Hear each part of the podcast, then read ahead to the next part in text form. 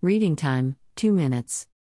The usage of sensors across a wide range of sectors has significantly increased in recent years in both Asia and Europe, where the sensor industry is also expanding quickly. Yet it's important to note that there are some significant distinctions between the two marketplaces.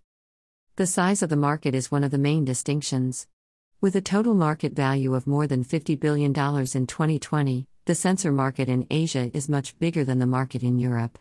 This is in part because Asia has a far greater population and an economy that is expanding quickly.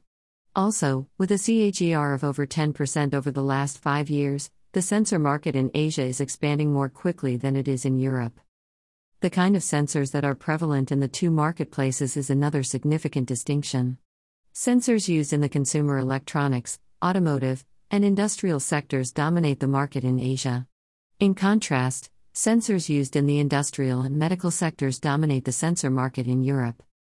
The sensor market in Asia is often more technologically advanced than the market in Europe, notably in the area of MEMS, microelectromechanical systems, sensors, which are extensively utilized in mobile devices, automotive, and Internet of Things IoT, applications.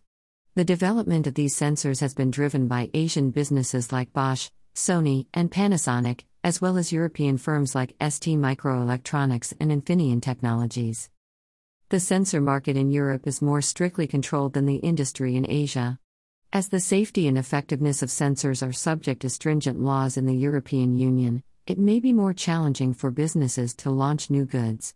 Asia's sensor industry, in comparison, is less regulated, which may make it simpler for businesses to launch new devices. The varied customer preferences in these two marketplaces are worth highlighting as a last point.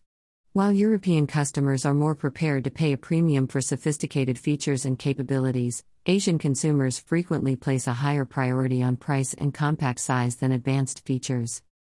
Source Allied Market Research, Globe Newswire, Market Research Future.